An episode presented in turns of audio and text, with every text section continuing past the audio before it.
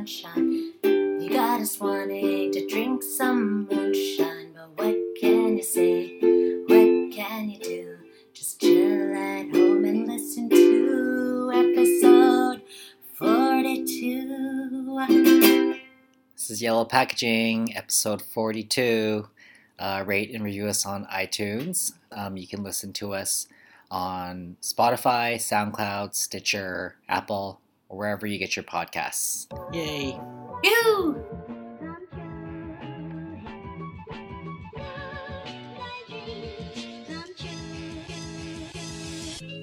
You're listening to Yellow Packaging, By Jocelyn and Colton. We're two Asians born and raised in Vancouver. living our lives through the perspective of a growing minority. Our podcast is about nothing About something. and about everything, We talk about issues going on in our lives, our city, and how that relates back to our place in a Western society. so sit back Listen up and get a new view on what it's like and get a new view on what it's like to live in Vancouver. to live in Vancouver. Hello. Hello, hello. Hi, how are you? Good, how are you? Good. So it's been a long time since Yeah. you've been face to face like this Yeah, I doing guess- a podcast. I don't know if our listeners can hear the difference, but we are together in person. And no delay. Eh, Eh, eh. uh, what? kidding. Sorry? Huh? Oh, oh, were you speaking? You can hear me, right? You can hear me? Okay, you can hear me. No, I think recording in person is a lot better than Yeah. recording. It's kind of, it's kind of, uh, it's familiar, but it feels kind of unfamiliar at the same time because it's been so long since we recorded in It feels weird right now. Yeah, and like also like even when we were recording in the library, we weren't really looking at each other either, right? We were looking straight ahead. Yeah. Like, It's just the angle of the room, it's so small we could only sit next to each yeah, other. Yeah, but this is like yeah. full on Stop conversation. looking at me. All right, so it's been like about a month since we last recorded. Yeah. Um, Shout like- out to Emily. Hey, shout out to Emily. Thanks again for being a guest. Um, Yeah. It was really great talking to her. Hopefully, no more ambulance and body bags. yeah, exactly. Fingers crossed on that one. Um, that was right. so funny. I was laughing even long after. Well, I'm still laughing now about it. You know, you got you got to love the little verbal mess ups. they make for great jokes. yeah, totally. So what's going on? What's been going on? Okay, so it's been a month. I guess Yeah. it's just been more like bike rides, Yeah. you know, and beach days. Yeah. Um, Do you feel like now that it's like mid August that everything summer's not looking the same anymore? No. It feels like that for me. Like I feel like when I'm out, the sun just doesn't look the same anymore. It doesn't look like the summer sun anymore. Oh no, I was just telling Coleman that too Yeah. because um, it was like eight thirty ish, and it was starting to get dark. Yeah, I was like, "What time is it?" I'm like, "Is it nine o'clock? Is it nine thirty? It's like, no, it's only eight thirty. totally. It is getting darker more early, right? Yeah. Okay, I thought I was tripping, and also it's not as warm anymore. Well, like- this weekend, Yeah. different story. It's- but you're right, it isn't. Yeah, I feel like we have one last swell before things start going downhill, and I feel like it's fast approaching. I read somewhere where August is the Sunday of summer. Yeah, I can definitely feel that. It's Sunday. And you know, I used to say, "Oh, well, it's still sunny in September," but it really isn't. No, Like, and it's dark at like seven p.m. yeah, and you're not going to the beach anymore, or you're not doing any of that stuff. I feel like September is probably like the most depressing month because you know summer's over, and like back then it was always like, "Oh, that means school is starting." yeah. That was always the worst thing for me to deal with is having to go back to school. I know it's that dread you feel. Yeah, I Oh still get that on Sundays. Do, oh, do you? Coleman's the same way. It's like Sunday. I don't want to talk about Sunday. Like, we have to talk about Sunday. Exactly. It's weird. I mean, working from home, I definitely don't have to get up as early anymore, but still it's like that that dread of like the weekend's over is it's still there. I don't know if it's just me and my brother or everybody feels What happened that. to you guys on Sundays at your house? it, it was so traumatic that we blocked it out of our minds. you know, it just something bad happened. Yeah, exactly. Sunday, Sunday, Sunday. So what are some highlights that have happened for you since we last recorded? so one thing I really enjoyed was us going to Third Beach. Yeah. And it was the low tide. Yeah. That was super fun. that was really really Um, fun. Having East on the bike and me not like white knuckle riding anymore. like I used to hold the handlebars so hard, Yeah. um, like my hands would hurt. Like Yeah. I'd have to take breaks to You like stretch up. them out. Totally, because I was just holding on so tight. Um, but now we we get to do so much fun things. Like we're biking everywhere. And you're trekking pretty far distances too. I mean, like going over the Burrard Bridge, which is a bridge that connects downtown to the rest of Vancouver. Um, it's a pretty steep hill. Oh yeah, I'm out of breath biking on it, so I can only imagine like how hard it is to lug, uh, what a forty pound, thirty uh, pound, twenty six pound. She's a healthy twenty six pound gal. twenty six pounds. Uh, yeah, no, it uh, it's just it was a struggle, and it still is. Like coming going back from like Kits to downtown, Yeah. like that. I always get winded right. that way. Yeah. Plus, like it doesn't help that Issa's like, "Go faster, go faster."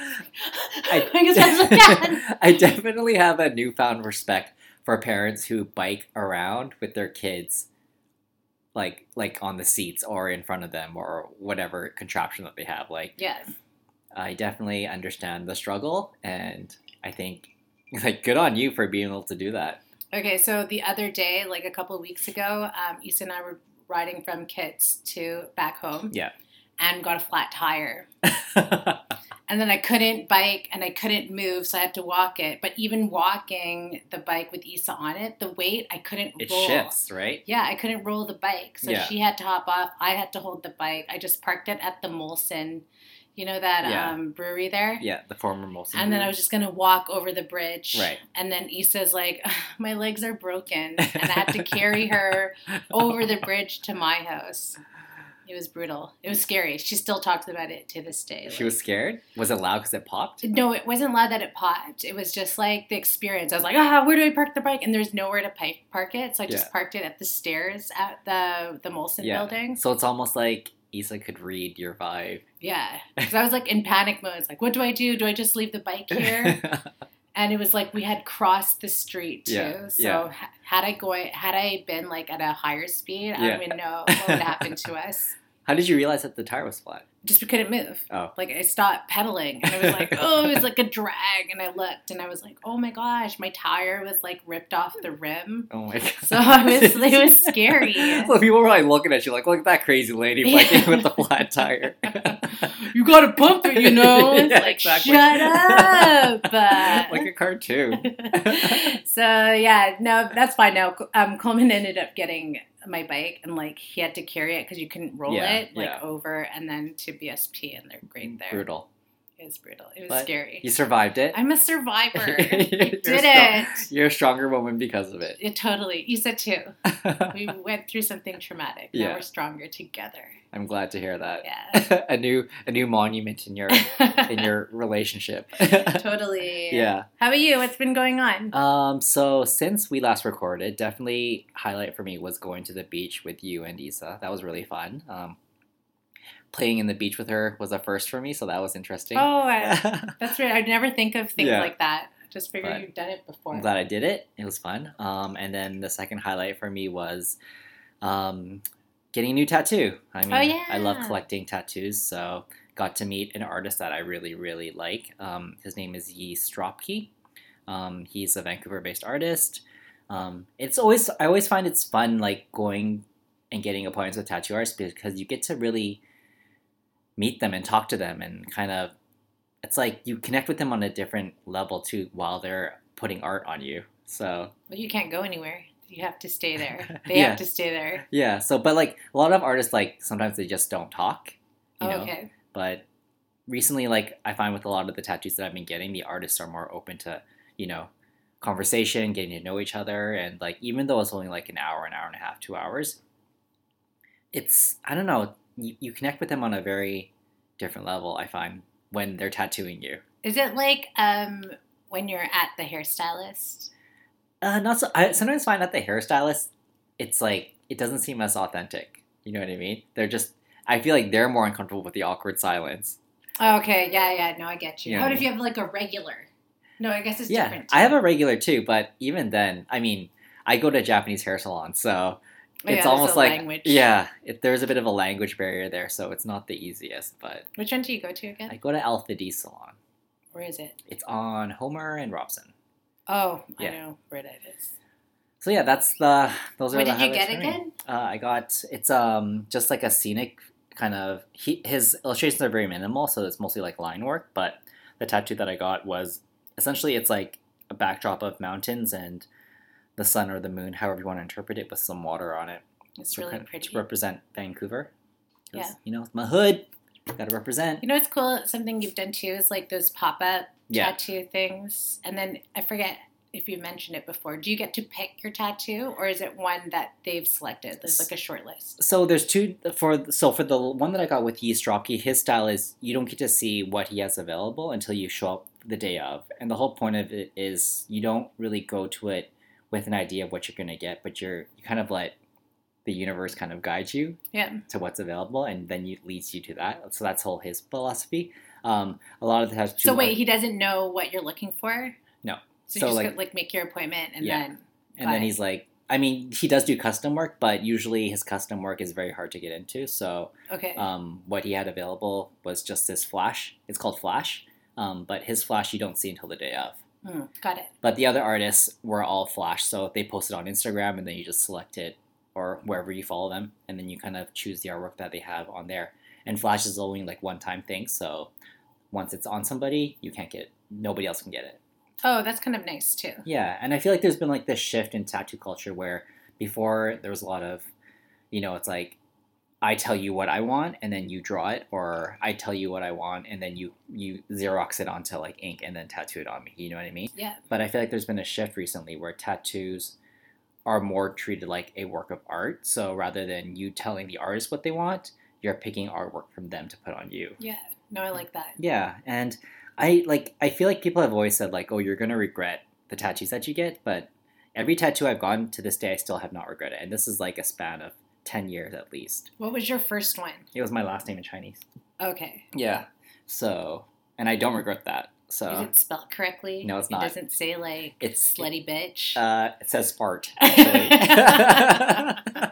and that's my last name in Chinese. yeah, exactly. For all y'all who don't know. but yeah, um, I feel like, like, what do you think? Do you, would you say your summer this year is a write off?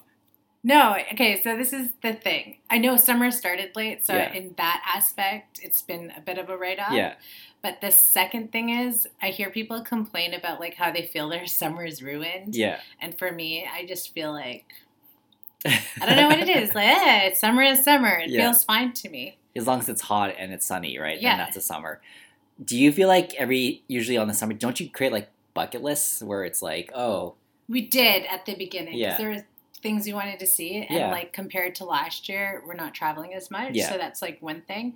But I can't say like it feels like a write off because Yeah. like I'm doing things that were different from last summer too. like do you think when the so the things that you're doing that are different from last summer, would you say they're new experiences or just things that you wouldn't?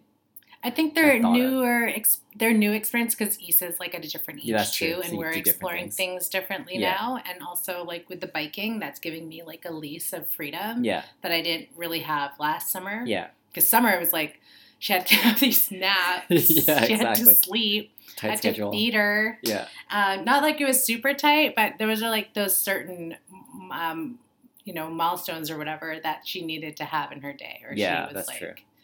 A wreck by the end of the day. yeah.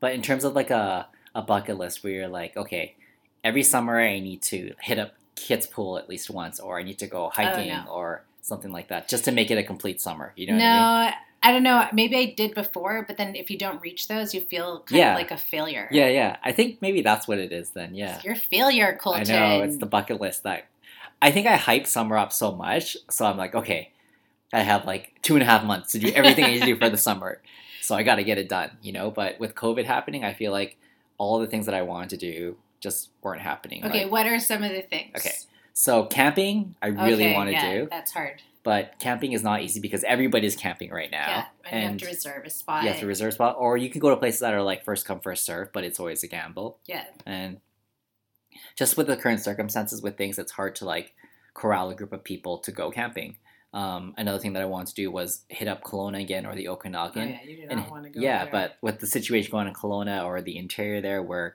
there's covid outbreaks and they're just not really following the covid rules it doesn't really make it it very appealing. You know what I mean? Yeah. So those are the two main things. And then just not being able to do those two things, I feel like I've wasted my summer. Even though I haven't. Like I've done other things, but I just feel like I haven't really been able to I don't know, feel like I had a good summer. You need maybe one getaway. Like Yeah. Go on a ferry, do Sunshine Coast. Totally. That's what I'm thinking is like maybe I'll just try and like if I can't get people to go with me, then maybe I'll just do like a solo trip and kind of like, you know, I haven't been spending as much because of COVID, so maybe I can use some of that vacation money that I saved to just do like a solo trip, rent like a really nice place and just do fuck Do one of those like glamping pod things. Yeah, that's what I was thinking. I want to try that. Something like that. Yeah. That's as much as a Airbnb like a cabin or Yeah. whatever in Sechelt but everybody's like doing that. doing this too, so then no, you it's can't. hard, right? Like, yeah. Anyways, it's just everybody's thinking the same thing, and I think everybody's kind of instead of panic buying toilet paper, they're panic buying vacation stuff now. I have an idea. You know how like um, parks and stuff Yeah. um, allow for camping, Yeah. but you have to leave at like seven a.m. or Yeah. six a.m. You should do that. What do you mean? Go camp at the park. Oh, oh, you mean the park yeah, here? yeah. Oh God, no. Oh, yeah. I mean, if anybody's listened to our last podcast, you know how awful those parks are right now. Yeah, they're terrible. like. If I'm not sleeping on a needle, I'm sleeping on somebody's dog, uh, not dog shit, human shit. So and cigarette butts. yeah, exactly. Uh, yeah, so that's Vancouver for you in a nutshell. Uh, Yeah. But I don't know. Yeah, just for all our listeners out there, hopefully you're not creating bucket lists and being disappointed like I am. And Yeah. And you know what? Vancouver isn't that great. I know, like a few months ago, we're like, hey, we flattened the curve. We're doing some awesome. Blah, Yeah. blah, blah, blah. Yeah. And now we're like, no, we're not. Yeah, but I mean, I feel like there is bound to be a spike now when more things start opening up and more people are starting to expand their social bubbles. You know what I mean? It's like, it's bound to happen. I just hope that the bound to happen isn't a massive explosion. You know what I mean? Like, Well, that leads to my articles today. okay, well, should we I head into we- some topics? Are we all caught up? I think so. I think so, yeah. Yeah. If not, we'll catch up next month. Yeah. when it's like old news. yeah, exactly.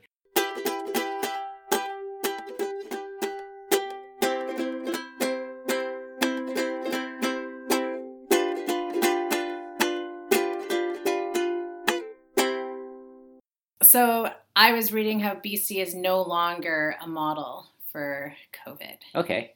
And uh, so this would add to like uh, COVID fatigue, they call.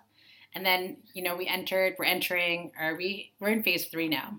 Yes. So people are like obviously a little more relaxed. Mhm. But in the past month, a number, the number of daily active cases have quadrupled from 10 to 40 a day. Okay. So- in in Vancouver In, or in BC? BC. BC. Got it. That's probably like all Kelowna. yeah, totally. I was just gonna say, blame Kelowna for that. Stupid Kelowna. You're disgusting. yeah. Um, but yeah, there's no more more cases now um, per capita in BC than Ontario. And Ontario is where we're like, hey, they're pathetic over there. But More cases pathetic. per capita than Ontario. What is So it's like population wise. so like? So you're saying that on oh, is it weekly or daily? Sorry. So it was like uh, daily act- active cases went Yeah. up, and then now currently our active cases per capita is higher than Ontario.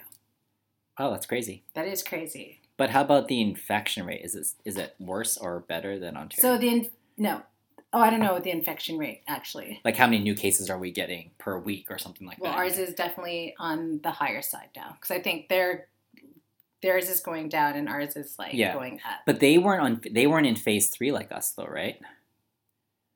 Oh, I don't know their phase. Yeah. right like I wonder when. So when those numbers were published, were they on the same? So this is just um like August or July sixth to July no July sixth to August sixth. Got it. So, So, this month. is like yeah, and that was only like a few days ago. I see. Interesting. I know. So um, like last month we were on the brink, and then this month the fire has been ignited. Yeah. So it's like it's over for us, and they blame the young people. yeah, they're saying that you know the whole the whole spiel about oh 29s and 30 year olds are immune to it is not a thing anymore because I think they said the 30 year olds are the most common cases now that are getting it. Yeah, it's mostly the majority is uh, twenty people in their twenties. Yeah. So um, two thirds of cases are under forty. Okay. We're considered young people, by the way. Sweet. Uh, the majority is 20. And then, did you know too that nobody under 40 years old has died from COVID in BC? That's good. That is good, Okay. but it's like uh, deaths have slowed, but like the cases have gone up. right. So now it's like you can feel complacent knowing that like no one under 40s died. Yeah, so, exactly. So you can get it, but you won't die from it Yeah. yet. So I'm gonna party. well, did you? I don't know if this is part of your article or not. Did you hear about the party bus? the party? The party was that in Surrey? no, the people from Langley they Oh, bought you- they they had rented a party bus. Yeah, but they didn't. They weren't allowed in, right? Like they the they got turned around. Yeah, at the Belmont. Yeah. The, Okay, so that was the article. They got turned around at the Belmont, Yeah. and now the manager of the Belmont is like a hero for doing that. well, he should have. I mean, that's he should, he's doing his job essentially. So on the flip side, one of the people like who were on the party bus Yeah. was like, "We didn't even want to fucking go to the Belmont. Someone had to use a bathroom." Oh, So this is their logic. It was like it was cheaper for all of us. There was 12 of them apparently, and not 25. okay. 12 of us to rent a party party bus to get ourselves downtown Yeah, and back home as opposed to doing like a taxi yeah, yeah. individually. Right, right. So that's what they did. So like a group of 4 went to the Fountainhead, another group went somewhere else and then they would go ride back together. Oh, so that that is that what they're saying? That was their side of the Got it. story. They're like this guy's not a hero. Yeah. we don't even want to fucking go to your club.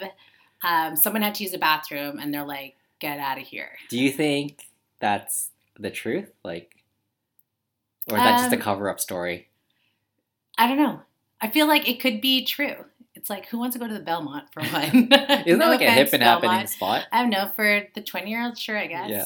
Or, but we're young people. Yeah, exactly. Um, I don't know. Clubbing for kids these days, that doesn't sound appealing. You can't mingle outside the group you came with. Yeah, but they drove together in a group, so it doesn't really make a difference, anyways. No, it doesn't. Because if if one was affected, they already would have gotten affected on the commute due to downtown. Yeah, there's no way they could be six meters apart in And uh, party cab. Is this like a yellow like magic school bus type bus, or is this like like uh, a Was like Miss Frizzle on board? yeah, or is this like a like a What are know- those like limo limo party bus buses? things, yeah. it was one of those. So that means they were definitely they weren't They were close, yeah enough to get infected. and they were in a closed. yeah, and then the fact that they're all going to different places and then coming back together. Oh my gosh! See, young people. that guy shouldn't even have gone on the news or like to media to explain his side. I mean, his I think that's just his cover up story so that people will stop harassing him. It's like, fine, I wanted to go to the Belmont. I was on a guest list. It doesn't justify it anyways, though, No, because that doesn't. doesn't pre- that you're not really social distancing or following the protective measures. See, that was my example. We're yeah, young people. Like Third Beach, remember the other Oh, the a couple drum? weeks ago, that drum circle? yeah. So I don't know for all our listeners who who aren't aware, but Third Beach had a massive. They okay prior to COVID, they always had like it was every It's a drum Tuesday circle, drum yeah. circle thing where people get together and they drum and do chanting things and stuff like that. It's a big party essentially. Yeah. Somebody caught them on video during COVID. Massive group of people, no social distancing, having the time of their lives. Yeah. So, anyways, No mask either. no masks. Yeah, Also, it's like the middle of summer in the sun. But anyways, so that's like another example yeah. of young people being fucking so stupid. I mean, I would. It's okay. Yeah, like young people, but there's also a lot of older people Okay, too. like let's, let's not target the young people. Yeah, just I think the lack of common sense is kind of disappointing, you know, and it's just kind of it's crazy how some people, yeah, They don't give a shit. they don't give a shit. Yeah, So then, okay, which transit now, Yeah. you have to wear a mask. yeah, they finally made they it mandatory. Gave a shit like a couple of months earlier. Yeah, I think it's because enough people complained about it and signed a petition, and like there's a lot, there's a lot of work, not a lot of work, but a lot of like screaming and hollering that went into it. Well, good for everybody. But now I hope a situation doesn't happen where like a bus driver is like, "Hey, excuse me, you have to wear a mask," and then he gets the shit kicked out of him. You think? Well, they're aren't they protected? Isn't there like a plexiglass barrier? Yeah, but there's still like an opening. the par- the partition is like a door, so it still swings open. I mean, there haven't been any violent acts in Vancouver for people trying to implement the mask situation. No, it's true. It's very American. Yeah, I think I've been seeing a lot of thanks to Emily's. Maybe in links. Kelowna. Oh, fucking Kelowna. yes, Kelowna. Just kidding. We love our Kelowna I do, listeners I really as long do. as they follow our not our the the COVID. My life. rules! My rules. Yeah, exactly. Okay, so then schools are opening Yeah. in the fall, right. uh, but there's no date yet, Yeah. which is great because uh, my sister was like in kind of like I guess a panic mode, trying Yeah. to figure out what they're gonna do. As in, like, what they're gonna do with the kids going to school, school, yeah. or what they're gonna do if the kids don't have to go to school. Because I think they're debating whether they should go to school. Yeah. Because there's it. not enough. Right. And plus, the teachers are all freaked out too. Yeah. They don't want to go back. Yeah. Well, the latest I heard was I don't know if this is relevant in like Canada or BC, but they were doing the um, like parents have been getting together to hire like a teacher for their own for themselves to like share with like their social bubbles. You know what I mean? So like Oh, interesting. or like the parent would teach a class with like their social bubble kids. You know what I mean?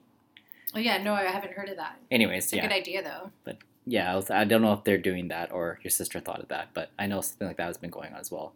Well, the online schooling is going to stop in September. So Which they don't have that option. Then Yeah. you have to do another thing with homeschooling, and it's a, it's the same curriculum, but then my sister would have to teach, and I Mm-hmm. Yeah. just can't ima- imagine her teaching. Yeah, I these mean, days. I get parents that are working and they need to have their kids go to school. You know what I mean? Yeah, but I don't know. How about Zoom? Can you just put everyone on Zoom? and all the kids just go on Zoom? Yeah, totally. I hear you for sure. Um, but we'll see how that goes. I mean, I'm sure there's going to be a spike somewhere when that happens. We'll see. Okay, so that leads into I don't know if you saw this article that the Rolling Stones put out. It's by an anthropologist, Wade Davis. Okay. It's called The Unraveling of America. Have you seen that? No. It's been popping up everywhere. So basically, in a nutshell, um, I'm not going to read the article. You have to read it because I think it's an 11, 11 minute read. Okay.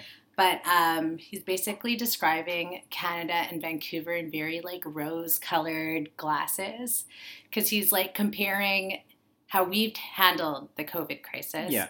with the United States, which Right. have, they haven't really taken Yeah, care totally. of it, right? So um, Sean Orr from Scout Mag, Hmm. he okay. So this is one quote from the article that is very. Um, like he's very disconnected. Like obviously, Sean Wade, Orr? uh, Sean Orr from Scout, Yeah. he also mentioned this in, in an article in Got it. Scout Mag, Yeah. and he had pointed out this quote from that article that Wade Davis wrote in the Rolling Stone Right. because it just shows how disconnected he is um, from like what what's actually going on in Vancouver. it, yeah. Totally. So he's like the checkout.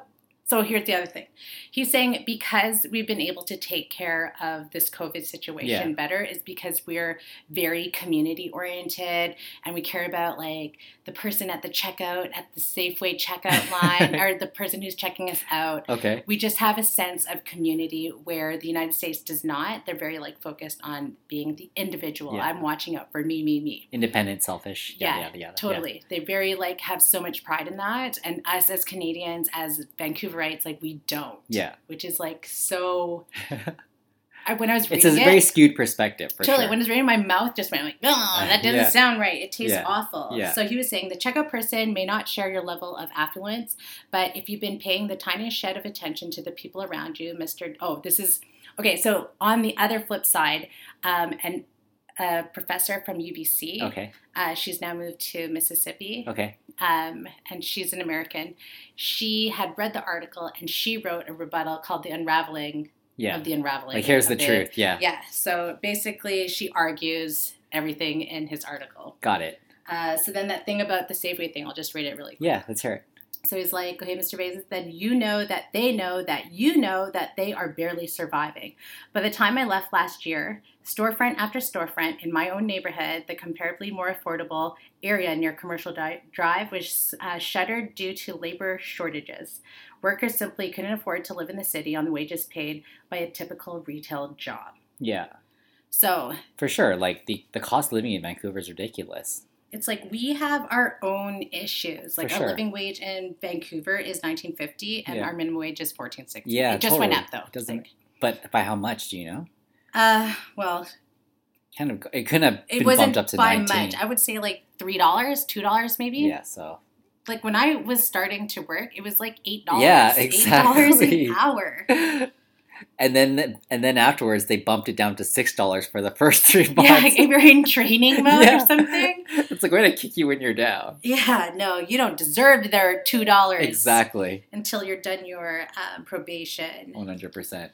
Yes. So then, anyways, misrepresentation of what Vancouver is actually about. Yeah. Like, you know, we're apparently this, according to Bloomberg, like we're the second um, least affordable place, Oh, um, only second to Hong Kong. Really? Yeah. This is an article from two at the beginning of this year. Wow, I didn't realize Vancouver spiked up that high. I knew we were like one of like the top ten, but I didn't realize we were second. We're second to Hong Kong, but how about like San Francisco? Yeah, like, that's what I was New. York. And like I think was it Dubai or Abu Dhabi or something like that? Like there's also another really expensive place, but that's crazy. According to Bloomberg, and then the the cost of a home, like an Yeah. average single family home in Vancouver, is nearly three million dollars. Yeah, And um, we can't. I can't afford a place. Like I can't afford a yeah. place. You own your place though. Well, I'll be. oh, I, yeah, I can't afford it. Me too. Uh, yeah, no, we. But it's a one bedroom. We'll be in there till we die. Hey. Till E says when she'll live there with her husband. and then you'll live in the solarium. then we'll live in the solarium. Um, Uh, yeah, I will say, like this, rewind. this this guy's article that he wrote, right? So he's not a Vancouver like um, born person, right? he is. You, his bio says he was born in West Vancouver. This, this isn't Sean Orr. This is the guy from Rolling Stones that wrote This it, right? This red guy from yeah, Rolling Stones. but he yeah. doesn't live in Vancouver, right? He, He- was born in Vancouver, but he doesn't live in. He lives in Vancouver. He's a UBC professor of anthropology. Oh, got it. Okay, I thought he was like somebody who was born in Vancouver but now lives in LA or some shit. No, no, no, he's here. He's here. He's Well, I mean- ignoring like every other pandemic. Like, I mean, he's. I think I feel like his perspective is a very like privileged. I live in West Van. I have like a six million dollar home. Of course, Vancouver's great. You know, I don't have to. I don't have to deal with I the know peasants. my cashier Barbara, Yeah, exactly. At my don't know. Safeway. Yeah, local Safeway. yeah, exactly. I mean, I appreciate that he's kind of trying to give Vancouver a you know a good rep and kind of like speak up for it. But I just I do agree that there needs to be some reality injected into it, and it shouldn't be used as a way to to be like we're holier than thou or better than you, you know, kind of situation. Some aspect it did sound that, but he did like just read the article too. Like he did praise the United States, I guess, like in their heyday Yeah, of yeah. like things they've done right, totally. and where they're now steering in like the wrong direction. Yeah. because I was gonna say like when you- like when you travel, you you fall in love with cities, right? But Yeah. I think what people don't realize is that being a tourist in a city and living in the city are two completely different things. You know what I mean? Like I love Tokyo, but I would never want to live in Tokyo. You know what I mean? Yeah, no, I, I get what you mean. I thought maybe that's the perspective, but if he's a Vancouver like born and living person, then that's kind of a privileged perspective that he has, for sure. Yeah, so it doesn't say where he currently resides, Got but it. yeah, he was born in West Vancouver. He teaches at UBC. He's also an author of like many books. So he's he's rich. he's he- rich. He's well read. Is he Caucasian? Uh, yeah, Yeah. So I'm sure that has an influence on his perspective as well. If you you know uh, you're he's seeing Vancouver through rose-colored lenses, right? So yeah, rosy white yeah. colored lenses. living in his you know luxury house or whatever. Oh yeah, his fancy, schmancy place. Yeah, I mean, everybody has a different perspective, different experience to Vancouver. His is more of the privileged side, you know. We have a different perspective. We see Yeah. both sides of it. Vancouver is great, but it also comes with a lot of bullshit. So. Yeah, no, totally, or just straight up shit. yeah, shit There's shit and everywhere. feces. Yeah, yeah, exactly. It's it's good to read the other the woman's article too, the, Like her the professor, her her, rebuttal, rebuttal? Yeah. toward uh, because she knows she's like outside coming in, Yeah. and she's she's like, okay, I had to look up tenure professor because every time I read like an article on her, they made sure to say that, She's that she's tenure. yeah, so that means like she's at a position where she can't get fired. Yeah, yeah, That's like amazing to have that at UB. And then she left because she missed home. And, Yeah. um, you know, you can't really stay in Vancouver forever. Some people can anyway. and she's outside perspective, living in Vancouver with the new perspective of Vancouver, right? So yeah.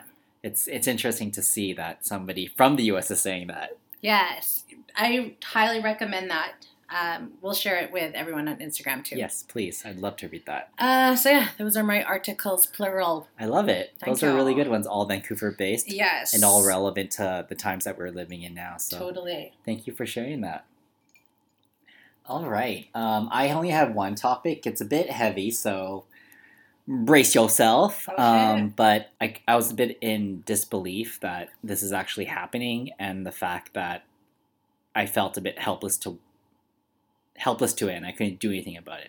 So what I'm talking about is the situation in China with the the Uyghur population. I feel like we Mm. talked about it before, Yeah. but I feel like we never really we never really dug deep into it, right? No, we didn't, and Yeah. I still don't have a huge understanding. Yeah. I just read like snippets here and there. Yeah, I mean, same. Like I just read snippets here and there. I saw like a little thing on Instagram or whatever, um, but I never really understood like the foundation of what it all is. So I thought I'd talk about the Uyghur situation in China and what it's all about. So there were a few um, news resources that I looked at. I looked at The Guardian. Um, there's a website called theconversation.com, which explains who they are and why the Chinese government is detaining them. Um, Yeah. As well as, of course, Wikipedia, which has a lot of great resources that kind of break down the situation that's going on there. Um, so, first to start, um, Uyghurs are a native Turkic speaking Muslim group originally originating from Central and East Asia. So there's groups of them throughout um, all over the world, but the largest population of Uyghurs are found in the northwestern territory of China called Xinjiang. Um, so Xinjiang is a border country, and it borders it borders all the the central to the Central Asian countries like Kazakhstan, Kazakh, Kazakh, Kaz- I can't pronounce, but Kyrgyzstan, Afghanistan, Pakistan. So a lot of the Muslim kind of type countries around there, the Middle Eastern countries. Um, but the largest population is definitely in Xinjiang, China. So the situation in Xinjiang is they're an autonomous country, so they they're they're an autonomous territory, so they're they kind of run with their own system and they're kind of independent from China, but they are still claimed as uh, a territory of China. Um, so because of that, there's Is been it a- like Hong Kong kind of independence? sort of like Hong Kong independence, but um, recently it was like that. But I think recently it's been kind of swallowed up by the China Mm. government and the CPC. Um, so because of this autonomous uh, uh, political situation in Xinjiang, um, there's been a lot of cultural, political, and regi- religious wars between the Uyghurs, who are some say they're the natives to that territory, and some say they aren't. China says they're not, obviously. Yeah. So between the Uyghurs and the Chinese population, um, and this has been going on um, since um, the CPC, so the, the Communist Party of China and the Chinese government have been kind of trying to uh, claim Xinjiang as part of the country. Um, so this has resulted in years of turmoil um, from a lot of radical separatist movements from the Uyghurs um, saying that they want to be a separate nation. Um, this has resulted in a lot of, um, I guess, terrorist factions that have been popping up from bombings and riots. And all these protests and all of these kind of cultural clashes that have been happening have resulted in massive death tolls, not only on the Uyghur population, but also on the Chinese population. And because of this, this led the Chinese government to aggressively crack down on the Xinjiang territory and really increase the security, increase the policing, and just really have like a crackdown on the situation that's going on. So to this day, Xinjiang, China is one of the most heavily surveillanced countries. They have cameras everywhere. They have police officers everywhere. Um, like at border checks, everything that you can think of, China is like harsh cracking down on them. Like they can walk up to you if you don't look Chinese and go through your phone. They can arrest you on the spot. oh my So there's a lot of gosh. heavy, heavy surveillance going on. So, like I said, this led to the Chinese government to aggressively crack down. Um, they've been labeling the Uyghur population as a terrorist collective. And by labeling them a terrorist collective, this allows China to implement extreme measures to decimate this population. So, So, essentially, they're like, uh, you guys are terrorists, and now we get to do this to yeah, you. and now we do it because we think you're a terrorist, and that's all that matters, and we have the power to say that. Oh my gosh. So, just to give you an idea, in 2016, China recruited over 90,000 police officers to police Xinjiang and enforced anti religious campaigns to support China's ad- adoption of atheism. So, China declares that they're an atheist state. thereby you cannot have these extreme religious beliefs. Um, so, because of this kind of implementation, an estimated million or more Uyghurs have been detained in what China is calling vocational training centers, which had been implemented by the CPC and the government of China as a way to combat terrorism. Oh my gosh. So, vocational training center sounds like, you know, concentration camp. yeah, exactly. But China's claiming no, that these aren't concentration camps. These are schools. We're just we're just telling these Uyghur people to come to our schools so we can train them, help them assimilate into the Chinese culture. Oh my gosh, is that what they Yeah. Canada did to? Yeah, I'll get to that. Okay. Yeah. Yeah. So uh, China claims that the people are not forced to go to them, and those that go are students and they're not detainees. Um, they China claims that they go there to learn marketable skills, employable skills. They're Mhm. there to learn Chinese and also to help understand the Chinese culture. And as a result of that, these Uyghurs come out of these detention, oh, sorry, these training centers as improved people.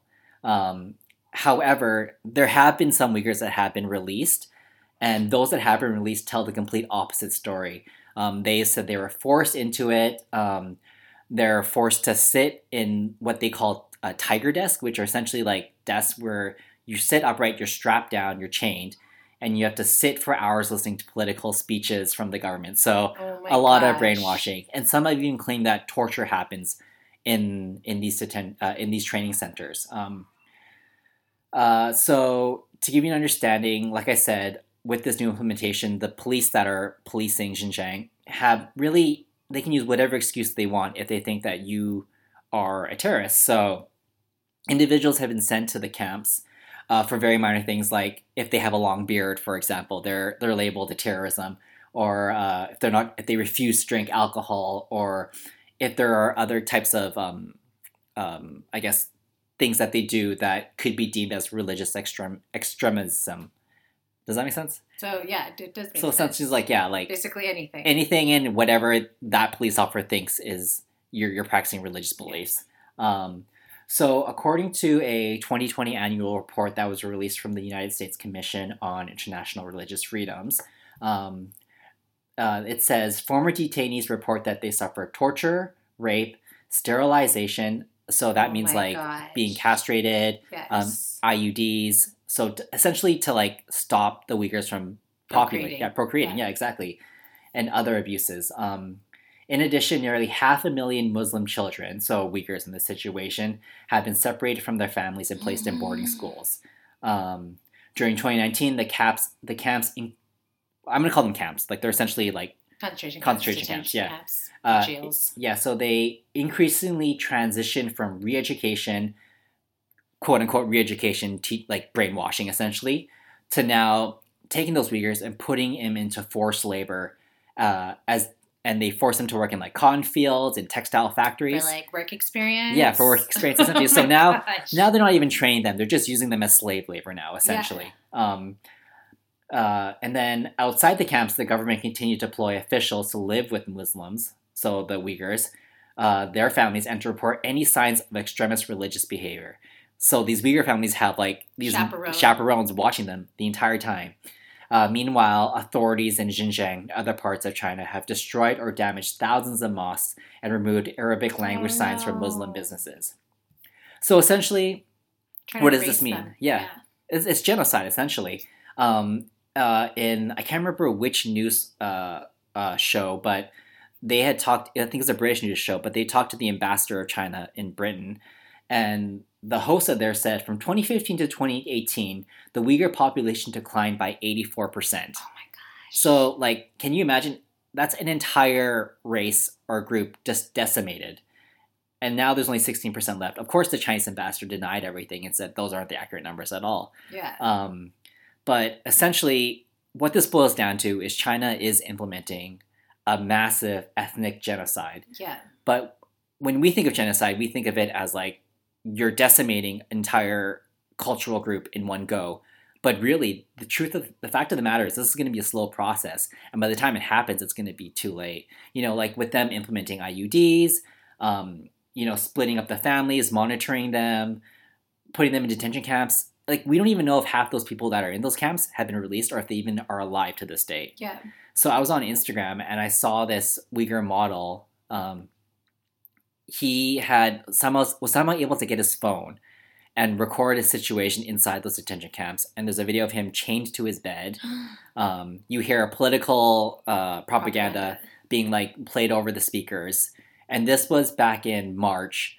And the uncle who received the video said he only released it recently because he didn't want to put his put his life like In in, jeopardy. But he hadn't heard from him since That March. video. Uh, yeah. Yeah, so now like the thing is like okay he's released it does that mean he's dead now like if if the police if the chinese government and police find out that this video was released what are they going to do to him Did you Google him? Did uh you try yeah looking for him? yeah so nobody knows it's like everybody who goes there you don't hear anything about them afterwards and it's a really scary thing like and as i was reading all these facts i was really drawing parallels to everything that was going on you know between what china's doing versus what has happened in like different parts of the world like um, for example uh, where i said uh, half a million muslim children have been separated from their families and they're placed in boarding schools doesn't that does that not sound similar to what happened to the indigenous children in canada Yes. um, it's just crazy to think that like what do they call those residents? yeah residential What do they call it? I can't Dang remember. it. I know what you're talking about, but yeah, Yeah. that's what I thought. It's like, oh my god, this happened in Canada. Um, another thing is China has, uh, sorry, another one is um, outside the camps, the government continue to deploy officials to live with Muslim families to kind of monitor their behavior. Does that not sound like the Jewish Holocaust? Oh my gosh, yes. right? Um, and then another thing that really dawned on me was China is such a major player in the market and the e- economic industry, like the economy in general, that no everybody's kind of afraid to speak up for fear of having an influence Yeah. on the China, China's like strong grip on the economy. Um, so where I said um, now they're not even going to like training centers; they're throwing them straight into slave labor. A lot of the fashion industries that are out in the world right now are responsible for promoting this because these Uyghurs they're working in textile factories, they're working in cotton fields. Oh yeah. Who's buying all that stuff? It's the fashion industry. So obviously they're not going to say anything because that could result in their production shutting down. Um, so Oh these are just some of the things that. I've been noticing, and it's it's it's crazy to think that this is happening, but nobody is really putting it in the spotlight. Does that make sense? Like I'm hearing things here and there, but like nowhere near is it getting the same amount of um, Exposure, exposure as like Black Lives. Matter, for example, um, the COVID situation. You know what I mean? So it makes me it it makes me wonder why is this not getting more attention if these people are being detained, they're going through like a against true like genocide. so many of their like human rights. Yeah, exactly. Being attacked. and I, f- I feel so helpless. Like I I don't know what I can do. You know what I mean? I don't know if you've heard, but like with the whole situation in Canada right now, Vancouver, with m- the the girl from Yeah, uh, with the the cell phone company, yes. how we detained her, and then they detain a couple people from Canada yeah. as a way to be like, "Fuck you." Okay, we're just yeah, retaliate. Yeah. So, anyways, I just I thought it'd be good to educate people on what the the Uyghur situation is like. Stop talking now. All right, so that's topics. yeah. Whoa! Look at us. All right, shall we move on to some just sweets? Uh, sweet, and I have a sour. Okay.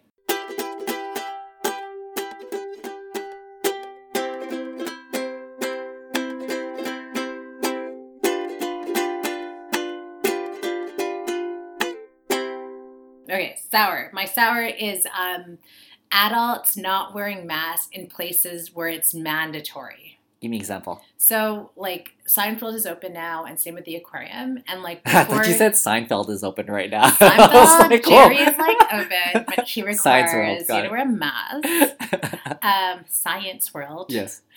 Uh, so before you like purchase your tickets, Yeah. like the very last, and it's like, okay, purchase tickets. You have to agree to all these things. Yeah. Like wear a mask. Yeah. Children ages six and up have to wear. Do you have these symptoms? You did it, Yeah. right? So you say, yeah, I agree. Yeah. So that's on both sides. So yesterday, I noticed like adults will go in wearing the mask, but when they go inside, they'll like pull it down, Like down their nose. down like- their yeah. nose, like under their chin. Yeah. And they're just walking around. And I'm like, okay, do I tell on them? Yeah. Because I'm wearing my mask and sometimes I can, like, I bike, so sometimes I can barely breathe under and like catching my breath Do you wear your mask when you're biking? no, no, no. So I just rode my bike Oh, and have got to make the time Oh, because got you have to reserve a time. And Yeah. then I, I, I'm there, like, Yeah, yeah, put my mask on and then, you know. Yeah. So then um, at the aquarium today, same thing happened. An adult, like, pulled it underneath. And she's talking on her phone, Yeah. walking yeah, around. Yeah. heavy breathing Right, everywhere. right. And it's like, do I tell on her? No, I'm not going to be a rat. But it's like I'm narc. so Yeah. close to being like, yeah. dude, this Yeah, girl, yeah. get her out of here. I almost yeah, I feel like when she starts infringing on your own personal space, I think you have every right to say something. I'm not saying you don't have a right to say, but I get where you're coming from. It's just like, oh, do I really want to go through? Yeah, she was right behind us, and she was not six um, six feet apart either. yeah, yeah, So I just took me and Issa to the side, and I waited till they passed. yeah. Um, and then I never saw them again. It's like big enough for they. I didn't see them again afterwards. Do you think that's a lack of just education, or not, but just lack of awareness, or do you think they're purposely doing No, that I they don't think they're shit? aware because you have to wear a mask going in. Yeah, They asked for you to wear a mask before you enter the building. yeah. And then the moment she was like out, stepped a few times, and then she slipped it off. Do you think that was like a mindless thing that she did, or do you think she intentionally did? It? I think it's intentional because like everyone else is wearing their mask. Yeah. If she's looking at other people around her, and plus she was with two kids. Yeah. Uh, and she made them wear the mask. Totally. She just didn't feel like it. It doesn't apply to her. No, Okay. no, I mean just you guys. Snowflake syndrome. Yeah, and yes, yes. Got it. And yes to the yesterday one too. Yes. Yes, got it. Yeah. So I'm. I don't know. I was like telling Coleman. He's all like, "Well, you don't want to be, yeah, the narc." I don't know. Like, I think that's a really like. I don't think that's the right approach to view it as. You know what I mean? It's like, if you say something, is that going to result in more conflict, like a larger conflict for you? You know what I mean? I think that's what you need to worry about, right? Because you've seen those videos that have been caught on I camera know. where people lose their shit when they get called out. Like, do you really want to be that victim? It's true. Okay, and you're right. And maybe uh, that's what I'm feeling too. There have been a few times, like on the playground or like at the beach. I think I was telling you this, where I saw this dad was watching his kid, Yeah, and it has like the the wood chips Yeah. on the playground. yeah. This like probably like eight months old or something. This kid was stuffing wood chips in his mouth, Dirty ass wood chips. dirty ass wood chip, and he was he choked on it. So I had watched him do it. The dad didn't do anything because Yeah. he was talking with his friend or something, or whoever this guy is who's watching this kid Yeah. wasn't watching the kid. So I was like, hey, um. Your son or, or your this kid is he's he's eating wood chip and he's like yeah it's fine and I was like okay I just wanted you to know but Yeah. he gagged on the wood chips they're dry as shit and I turn around later and he was like scraping the wood chips out of his mouth it's like yo I helped you you just say thank yeah, you you said you gave me attitude, bitch. yeah, and then another dad did the same thing with his daughter. Like his two, we were at Third Beach. Yeah, And his daughter just like ran off into the water. yeah. And I was like, "Whoa, your daughter's so fast." She's like at the water. He's like, "Oh, it's fine. She's fine. We're at the beach all the time." He was on his phone, and the kid's like Issa's age. Yeah, Going into the water, she's going for a, dip. and then. I turn around and he had booked it and carried his girl. Like, come on, just say thank you, man. I feel like it's an ego thing where they're just like, I know, I know what I'm doing. I'm a parent. yeah, yeah. You know, I think it's like a lot of times I find like I was listening to the radio today about it actually, and they're saying how like a lot of times people use their kids as a reflection of their own of how well they're doing or how not professional how good of parents they are, right? Okay, yeah. If my kid fucks up, then that makes me look bad. You know what I okay, mean? yeah, no. So I if you call out my kid, yeah, then You're you're, making me look bad and you're saying I'm a shitty parent. And it's just this immediate defense mechanism that pops up. But really, they should be looking at this hey, from one concerned parent to another, yeah, I'm helping you out here. totally, and that's what it was. If someone, if Issa had booked it, Yeah. I would have loved someone to be like, "Hey, your kid's Yeah. in the water." Maybe it's just a dad thing. Yeah, that's just so stupid. Lose the ego, man. You don't have to be that cool. She also get off your phone. yeah, exactly. You know what I mean? Like I'm on my phone too, but like But you're aware. I'm same time. aware, and Issa's on my lap or something. That's Actually, why- you know what? Yeah, That's why you're a mom. that's why I'm a model mom, yeah, exactly. best parent. All right. I don't have any sours. So. Okay, that's really good. That was my only one. I Well, I guess I have a sour, but not really. Working from home. Um, oh yeah, I'm going through a thing called burnout right now where it's like there's no disconnection between work life and regular life. yeah. So that video you sent me that was funny before. Now it's just like sad. yeah, it's, just sad, and it's real life now. So yeah, this is my life, Oh. and it's a real thing. And actually, our right before you came, we were in a company meeting and they were talking about burnout. But then they followed up with, "We understand, but I just want to say I'm really thankful that I have a job. that I, I'm thankful that I'm working at Lululemon. Um, that that we're doing so well. It's like, okay, was that a was that a pretty much a silent kind of nod, as in like, shut the fuck up, you should be Yeah. grateful you have a job still. Yeah, no, it was. So yeah, then like, I, I understand, but yeah, but you have a job, so you're welcome, bitch. Yeah. is what it felt like. Um, so, anyways, I'm kind of still dealing with that, but it is a very real thing, though. yeah, I feel like there the lack of disconnection that I have right now, it's really starting to get to me. So Because you don't you don't get a break. yeah, and there's no disconnection in terms of my environment either, right? So Yeah. I'm kind of having a tough time with that, but I'll survive, and I'm grateful I have a job still. You know, you should. yeah. So many people lost their jobs. Exactly. Forty million. In That's what States. that's what she was saying. Oh, did she's she like say that? she's like I have a lot of friends who have been laid off that have lost their job that their their company shut down and I'm just thankful that I'm still working at Lululemon. And I'm just like, okay, bitch. Yeah, like- these feelings are still valid. You Yeah, can be both exactly. thankful and burnt out. Yeah, I mean, I, I let's let's give her the benefit that, that that's not what she meant, but it came across that way, Yeah. at least for me. She probably has a giant house and she Yeah, has she's like rich. an office. She's like a head honcho. So. so she has an office or Once a again, pool Privileged house. rose-colored lenses. Very light Yeah, roses. though. exactly.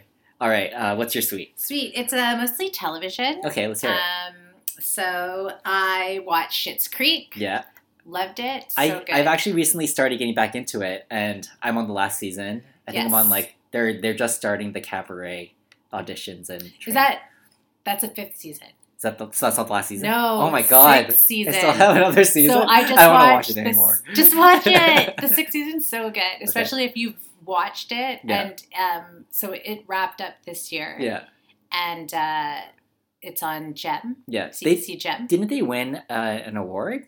I'm sure they Oh, won yeah. an award. I don't know. I haven't really followed that. Sorry. But yeah, like all the awards. I think they won like an Emmy or something like that. They have won a few Yeah. Emmys, yes. Um, so it's free on Gem. Yeah. No commercials. But it's on Netflix too, though. So up to season five. Oh, season so six. season six. Yeah, Oh. my recommendation is season six. Got it. Schitt's Creek, Gem, free, That explains it. no ads. And you know what else is on Gem? PEN15? That's right. Yay. So if you're watching. Schitt's Creek, might as well watch PEN15. Season one, but season Yeah. two is in um, like a few weeks. Yes. I'm It probably so won't be on. CBC for a while though. Anyways. All right. So then my other one is um, Love on the Spectrum. Oh my That's god. on Netflix. So good. So good. I still think of them. I Yeah. think of like the couples. Um, Well, what's this? What's this about? Okay, so Love on Spectrum is uh, they follow a few people. Yeah. Some are couples, and some people are looking for love. Yeah. But they're adults who have autism, so Yeah. they're on the spectrum. I, most of them are high functioning, and um, I think it gives you like a greater perspective on uh, their disability Mhm. and how functional they are on their disability. Like one is a bus driver Yeah. like a city bus driver.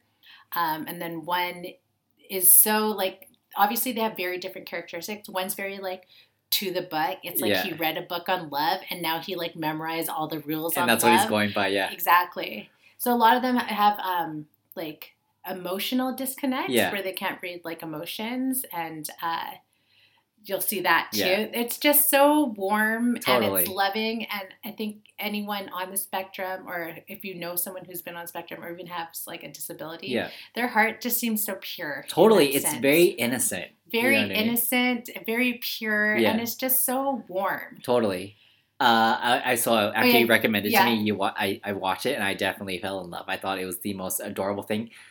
Part of me was wondering, like, are they um, trying not not not objectifying, but are they like trying to appropriate, like, not appropriate? I can't remember what the right word is, but like, are they trying to to make money off of people with disabilities? Does that make sense? Like, not. Oh, I get what you- you mean. I can't remember what the word They're is. trying to. Oh my gosh, me too. This Yeah. whole the rest of the podcast is us just saying words. yeah, Um, I want to say like take advantage. yeah, sort of like that. Like, you know what yeah. I mean? Yeah, and I don't think so. yeah, Because I I think at the end what you're getting Yeah. is a glimpse. yeah. That's you're true. Into their life. Yeah. They have a matchmaker too. Yeah, and it's so cute, and they and she really works with them. Yeah, Um, and I just uh, each case is different too. yeah, So- totally. as so she very cus- she's customizing Yeah, the the dates and stuff. I don't know how to, but you're right. I don't I don't think they are. They're not taking advantage of Yeah. the situation. Yeah, yeah. And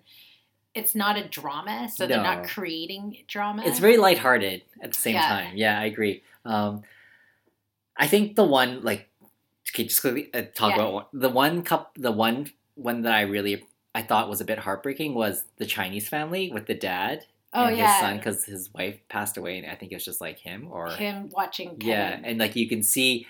You can see how the dad kind. Of, I almost feel like the dad kind of messed him up as well, because like he's like this old school Chinese guy, and he's almost like now his son's like an old school Chinese guy too. Yeah. You know what I mean? Anyway. Very like he's set in his ways. Yeah, There's he dresses like his dad too. but that's like influence. he's maybe around his dad a yeah, lot. exactly. But he doesn't have that like motherly figure to kind of be like, "Hey, don't dress like my husband.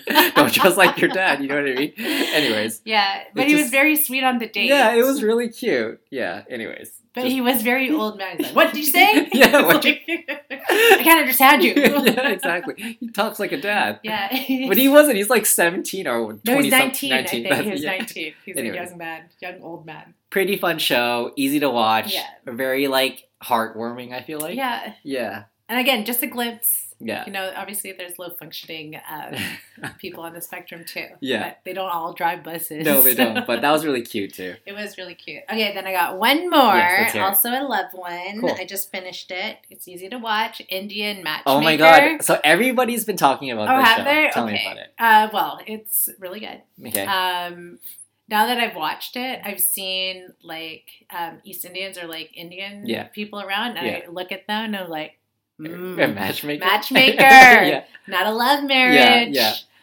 I know a few. Uh, like back, like in my part-time job days, I knew a few East Indian workers that had arranged marriages, and um, one of my good friend's parents was also arranged marriage as well. But she was uh, Koreans also do it too. But anyways, Oh, I- they do. yeah. Okay, I didn't know that. But I thought it was really interesting to to see that they made an entire show on this whole thing. Definitely, uh, again, a glimpse because I think these are the well-to-do Indians. Yeah. Um, there's one. I don't know if you read up on it. There's one girl. Anyways, you have to watch it. I, I don't want to spoil it. Okay. The moment I say something, you'll be like, "It's over." Yeah. That's episode eight. Okay. There's only eight episodes. Yeah. It's really good.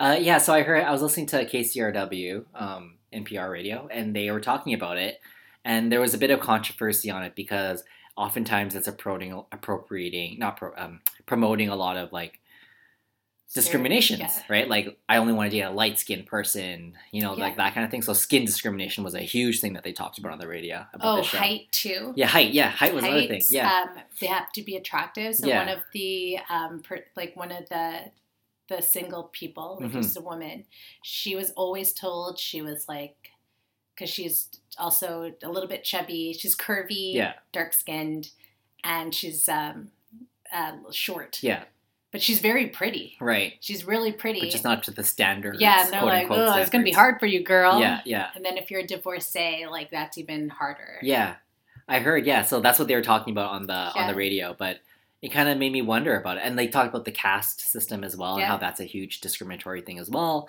So, So there's one person on there, and she is Indian. Yeah. Like her, her ancestors are Indian, but Mhm. she's actually from um, Africa. yeah, Like her family was there. I guess there when slaves were Yeah, demolished or whatever, she would moved over. So when people say when she tells people where she's from, like Yeah. her family's from, forgot what the the country is.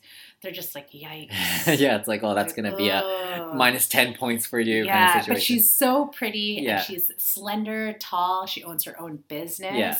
And she's like a catch to our standards, but Oh. to their standards, it's like, yee. it's crazy how like different cultures have different standards of beauty, right? Like, and you, I feel like you'll really see it a new perspective on this Yeah. show. I wish there was another documentary where they dived into that Yeah. a little bit more. I feel like that's coming soon, or maybe there already is a documentary. oh, maybe there that. is, and I yeah. haven't seen it yet because I Yeah. want to read or you know watch more, read more, Yeah, learn more, learn more about it. Yeah.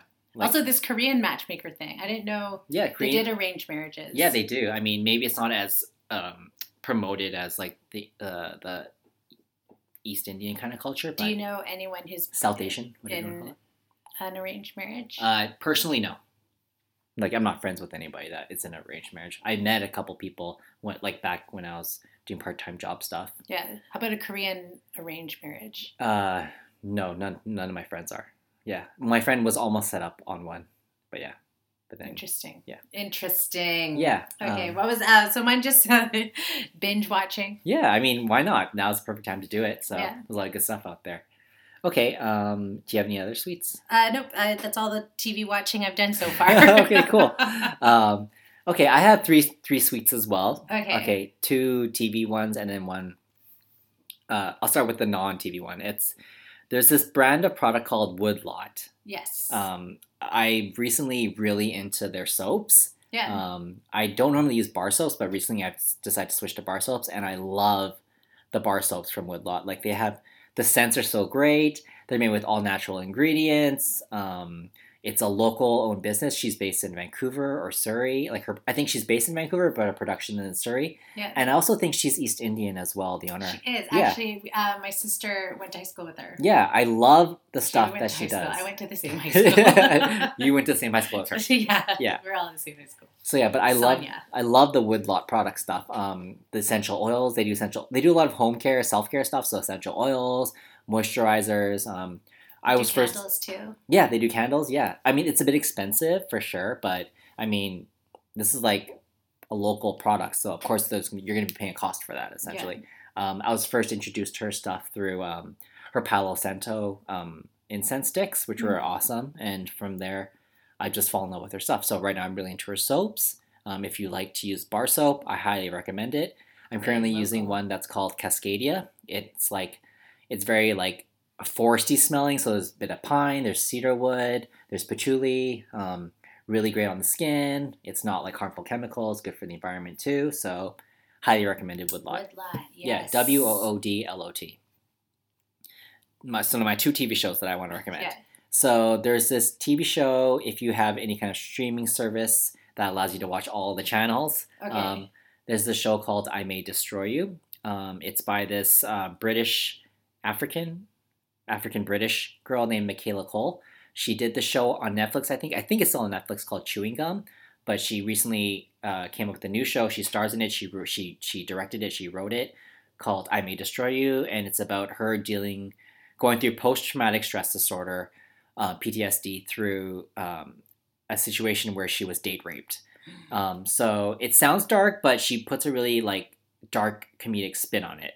Um, I highly recommend it. It deals with a lot of issues um, with just like consent, what is uh, rape, um, what is sexual abuse, um, a lot of that kind of stuff. But it deals with it in a very uh, digestible. digestible way. Exactly. Thank you. That's a very heavy topic. yeah, but it's it's good. I highly recommend it. Like it's it's deep, it's humorous, it's everything. Like she did such a good job on the show, and I binge watched it in like two days. Um, yeah, so highly recommend it. Okay. Second TV one, it's not out yet, but it's coming. It's season two of PEN15. You you you. So if you follow our Instagram, you may have seen it posted on our stories, the trailer. If you haven't, highly recommend you check out season one at least. It's on CBC Gem. If not, and if you've seen it already, check out the trailer for season two. It looks fucking yeah, It looks hilarious. so funny. Yeah. And I think this is like what the 2000s now, so they they do so many references to like all the hit stuff that was going on back then. So, anyways, yeah, that's what's that. That's that. I'm That's- so excited about that. I cannot wait for it I'll come watch out. it in like two days, and then I'll be like, "What the fuck?" I know, and then gonna what do you do your life? Exactly. So that was know. um episode 42. Forty-two. Sing us out. Here it is. That was episode 42. I hope that you had fun like we did. COVID is on the rise because young people aren't so wise. But one day we'll get better. It'll be just fine. That was fine. That was great. That was episode 42. Some lyrics for this that was one. good. That I was okay. It. it was good. It worked out. It was. It, it started off kind of you know whatever, but then it ended on a really good note. That sounds like I value 2020 right now. Yeah, Starting exactly. okay, maybe it's gonna get better. Yeah, it's just a bit of you know leaving you on open end. I like that. Episode 42. and on that note, um, rate and review us on iTunes, five stars only, please. You can listen to us on Spotify, Stitcher, Apple, um, wherever you get your podcasts, whenever you get your podcasts. Until next yeah, time. Until next time. See you later. Toodaloo.